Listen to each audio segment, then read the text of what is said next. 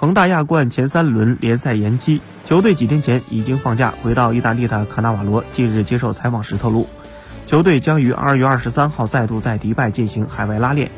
恒大年初在迪拜进行了第一期冬训，过年前后，球队回到广州番禺基地进行了第二阶段封闭训练，备战原本在二月十一号开始的亚冠小组赛。